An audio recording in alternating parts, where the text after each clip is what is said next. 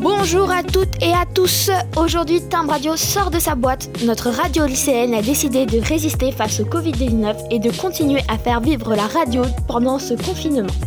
À partir du lundi 30 mars et pour au moins 2 semaines, nous vous proposons une diffusion quotidienne de nos productions. Rendez-vous du lundi au vendredi à 18h sur notre blog, en tapant Timbradio sur votre moteur de recherche. Chaque jour, nous vous préparons un programme surprise d'une dizaine de minutes, reportages, interviews, chroniques, lectures et créations de notre équipe de journalistes. Soyez au rendez-vous et ouvrez grand vos oreilles.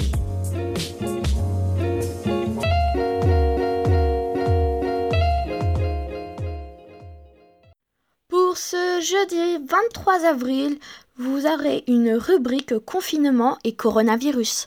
Tout d'abord, vous aurez une interview d'une infirmière réalisée par Laura, puis vous aurez un télétrottoir réalisé par Monsieur Vince. Ce télétrottoir sur le thème de l'étonnement sera diffusé en plusieurs parties. Aujourd'hui, vous pourrez écouter une première sélection. Lors des prochaines émissions, vous en découvrirez d'autres.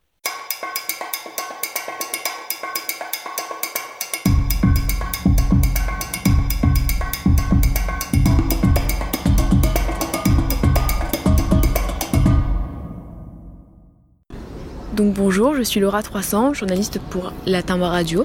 Donc aujourd'hui, on se retrouve pour interviewer une infirmière et l'interroger sur la crise sanitaire qui touche le monde actuellement, donc à savoir le Covid-19. Donc bonjour. Bonjour. Est-ce que vous pouvez vous présenter en quelques mots? Alors, je suis infirmière depuis, on va dire, une petite trentaine d'années. Ça fait 12 ans que je travaille aux urgences. Je ne citerai pas l'hôpital où je travaille, voilà, par discrétion, on va dire. Voilà. Ok. Donc, comme vous le savez actuellement, il y a le Covid-19 qui touche de nombreuses régions du monde. Donc, on est actuellement en confinement.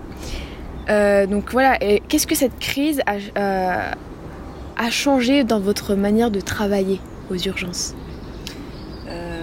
Ce qui a changé dans notre manière de travailler, c'est la manière de se préparer, c'est-à-dire qu'il y a toute une façon de se préparer pour se protéger du Covid-19. Donc on met des surblouses, des charlottes, des masques qu'on a obligatoirement dans la mesure du possible. C'est vrai qu'on a eu des moments de battement, c'est-à-dire qu'on n'avait pas forcément le matériel qu'il fallait, mais moi, je peux dire que dans l'hôpital où on travaille, on a eu quand même pas mal de dons de toutes parts. Ça a été les bouchers, un peu de partout, des bouchers, des sociétés. Voilà, après, je ne pourrais pas vous dire exactement quel type de société qui nous les a donnés, mais il y a eu beaucoup de dons. Ouais. Il y a une certaine solidarité qui s'est inscrite. Alors après, au niveau, je dirais, des urgences, ce que nous, on a remarqué, c'est qu'on avait beaucoup moins de gens qui venaient, pour des petites choses. Ça a été écarté, parce que je pense que les gens ont peur, quand même, du Covid-19. On leur a, c'est vrai, martelé... Après, au niveau des informations, voilà.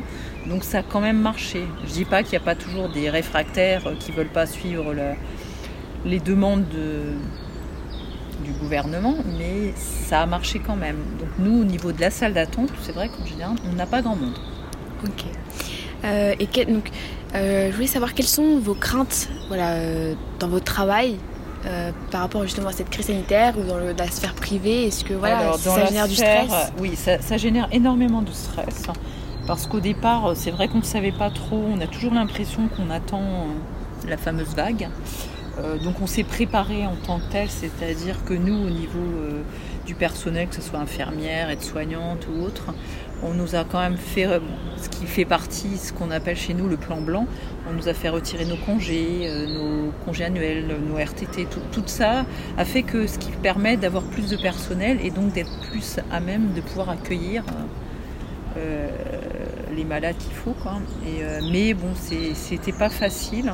parce que même après, au niveau de la prise en charge des patients, on est un peu dans le stress, parce qu'on est là toujours à se dire est-ce que je ne vais pas l'attraper, est-ce que je ne vais pas le ramener chez moi, est-ce que... Il y a beaucoup de stress vis-à-vis de ça.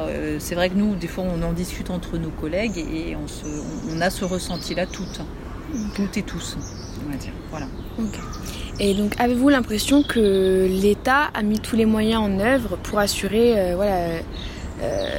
pour maintenir les services hospitaliers et voilà. Actuellement, c'est vrai qu'il y a eu beaucoup de démarches. Je dirais, chaque hôpital a fait un peu à sa façon. Alors c'est vrai que l'État, moi je trouve qu'il n'a pas été top, puisqu'on a eu beaucoup de manque de matériel quand même. Je veux dire, quand on voyait qu'il y avait des endroits où ils n'avaient pas de masque pour travailler. Alors, nous, en tant que petit hôpital, je trouve qu'on a été moins touchés.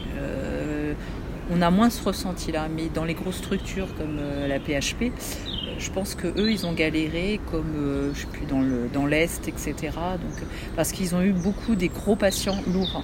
Donc, c'était plus les services de réanimation qui ont été impactés là-dessus, quoi. Après, bon, c'est vrai que ce Covid-19 est tellement, on va dire, on ne sait pas trop, il y a plein d'informations. Entre la contagion, la non-contagion, ceux qui le portent mais qui ne savent pas qu'ils l'ont, voilà, c'est très très compliqué à gérer. Okay. Donc comme vous l'avez précédemment dit, de nombreux soutiens sont apportés aux équipes soignantes, donc les applaudissements à 20h par exemple, les repas gratuits qui sont fournis par certains restaurants. Que pensez-vous de toutes ces attentions ? Alors toutes ces attentions me touchent particulièrement. Mais ce qu'il ne faut pas oublier, c'est que ça, je parlerai en tant que peut-être représentante syndicale, c'est que, on va dire, il y a un an passé, ça fait plus d'un an qu'on se bat justement en réclamant, en disant qu'on n'a pas assez de lits, pas assez de ceci. Au niveau des hôpitaux, ça devient de pire en pire, donc on nous a beaucoup sucré de personnel, voilà, ça fait des années qu'on nous tire dessus, on va dire, et là, c'est très sympathique hein, de la part des gens, mais j'ai peur que par la suite, on va réoublier tout ça et que ça va revenir comme d'habitude. Là, les gens, c'est parce qu'ils sont touchés en tant que personnes, hein, je veux dire, entre leur entourage, voilà, tout ça. Donc, ils sentent que la santé, c'est hyper important. Mais qu'est-ce qui va se passer après ? Ça, on verra. Donc, qu'est-ce que vous espériez, qu'est-ce que vous attendez du gouvernement dans le futur ? Eh bien, qu'ils nous remettent plus de personnel, plus de moyens. Moi, personnellement, en tant qu'infirmière, c'est pas le salaire que je réclame. Après, je dirais pas, je cracherai pas dessus, hein, forcément, mais ce que je voudrais, c'est qu'on soit plus de personnel pour pouvoir mieux accueillir les gens, être plus dans la prise en charge, du moins agréable pour les personnes. Qu'on soit pas là à se dire, ah bah tiens, j'ai que 5 minutes pour faire une toilette, ou j'ai que et qu'on prenne pas le temps de parler avec les gens. Parce qu'il ne faut pas croire, il n'y a pas que le geste, hein, il y a aussi la parole. Et ça détend énormément les gens. Donc après, c'est vrai que j'ai pas tout en tête, mais... Ok. Donc voilà, pour finir, avez-vous un message particulier pour nos auditeurs ? Lavez-vous les mains, je ne sais pas. Alors, petite réclame, hein, faut continuer, malgré que, même si, j'espère qu'on va guérir, le Covid va finir par être limité et que tout va finir par s'estomper. Mais ce que j'aimerais, c'est que les gens n'oublient pas que le lavage de mains est hyper important.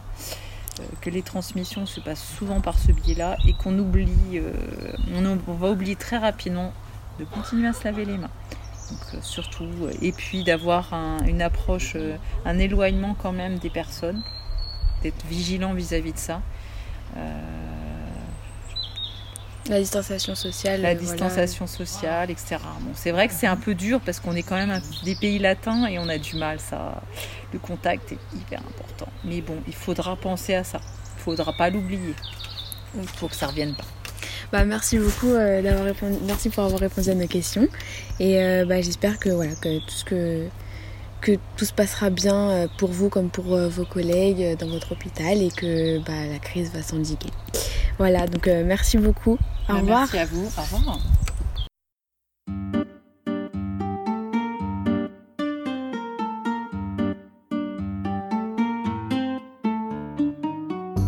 Chères auditrices, chers auditeurs, j'ai pour habitude de laisser cet espace d'expression à nos journalistes lycéens, car Timbradio est d'abord leur média.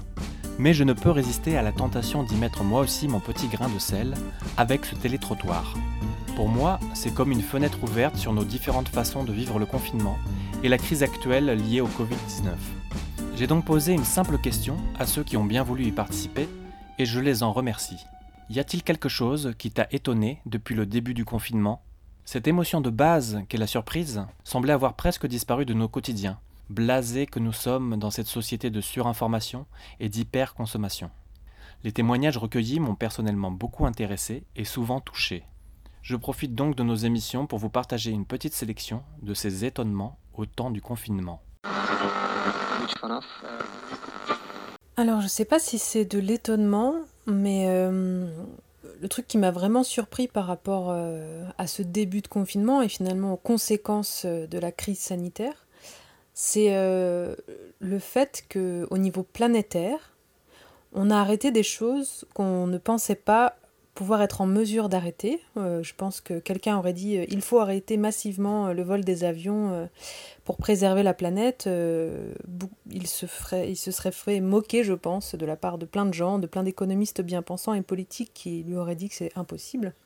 Et finalement, là, vu qu'on n'a pas le choix, on a été obligé de le faire, et c'est une des images qui m'a le plus étonnée, c'est de voir tous les avions garés littéralement dans les aéroports, et avec des fois un manque de place, avec une logistique comme ça à mettre en place, et de voir ce flux d'avions, mais aussi de bateaux, de transports en général, de voitures, de trains, qui s'est suspendu.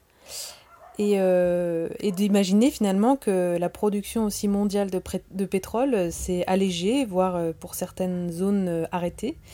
Et voilà, cette chose qu'on pensait complètement impossible, enfin pour ma part, même si je suis assez portée sur ces valeurs écolo, je me suis dit que le pétrole ou le trafic en général, c'est quelque chose qu'on ne peut pas arrêter. Et finalement, là, on peut. Ce qui m'a étonné, c'est le Leclerc de Mourin, quand je suis allé faire 3 courses là-bas pour un retour de marché. Personne ne porte de gants ni de masque. Bon, voilà, quoi. Tout le monde s'en fout. Enfin, c'est l'impression que j'ai. Qu'est-ce qui t'a étonné là-dedans ? Ce qui m'a étonné, c'est que personne ne fasse le fait que les gens ne suivent pas les consignes. C'est que j'ai l'impression que les gens sont inconscients du problème. Je crois que ce qui m'a le plus surprise, ça a été de ne pas être davantage capable de me réjouir de ce début d'effondrement. Pourtant, je l'attendais, cette fin du monde là, que ça change enfin, tout ça. Mais alors, de découvrir que ma situation intime, à ce moment-là très particulier, justement, m'a rendu complètement insupportable l'enfermement. C'était très, très étrange.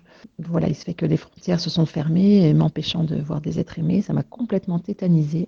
Et cette paralysie imposée à mes déplacements s'est en quelque sorte emparée de mes pensées, de mes élans, de mes projets, de ma capacité à agir, à créer, à réfléchir, à rêver même.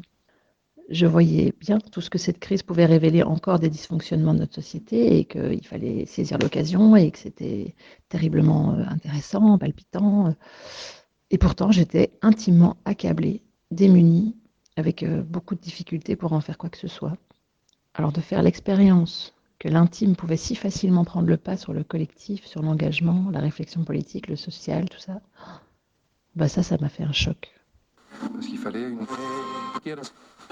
Me concernant moi, je pense que le confinement, il me fait un putain de bien, parce que je me suis remis à créer, en fait, voilà. Donc ça, c'est hyper cool. Donc je fais des petites gravures, je prends du temps pour moi. Je suis pas en mode teubé à faire du sport, mais voilà, si j'avais un peu plus d'énergie, je le ferais. Mais voilà, au moins, j'ai du temps pour moi. Après, je suis pas en mode réflexion ou à me dire, faut que je réfléchisse à ma vie, qu'est-ce que je veux pour après, parce que je sais pertinemment que je suis pas sûr de changer grand-chose. Alors, je pense qu'il y a des choses qui se remuent en moi et qui bougent, et que je ferais différemment, mais ça reste encore que de la parole, et il faut que ça se traduise en fait. Et peut-être que quand tout redeviendra la normale ou semi-normale, peut-être que je retomberai dans mes vieux travers. Et voilà, donc ça, faut que je m'en méfie. Alors j'en ai conscience, mais il faut que je m'en méfie. Donc pour l'instant, le confinement me permet, par exemple, de faire des choses que je faisais pas avant. Retrier toutes les photos pour mes gamines, créer, dormir, bizarrement, j'ai pas envie de lire et je regarde pas Netflix alors que je suis abonné. Donc, je suis plutôt dans la contemplation. Voilà, je fume des clopes à la fenêtre et quoi d'autre? Et je crée. Voilà, je crée. J'utilise ce temps-là pour créer, écrire, dessiner, graver. Nous nous retrouverons demain à 18h pour un nouveau programme. D'ici là, prenez soin de vous.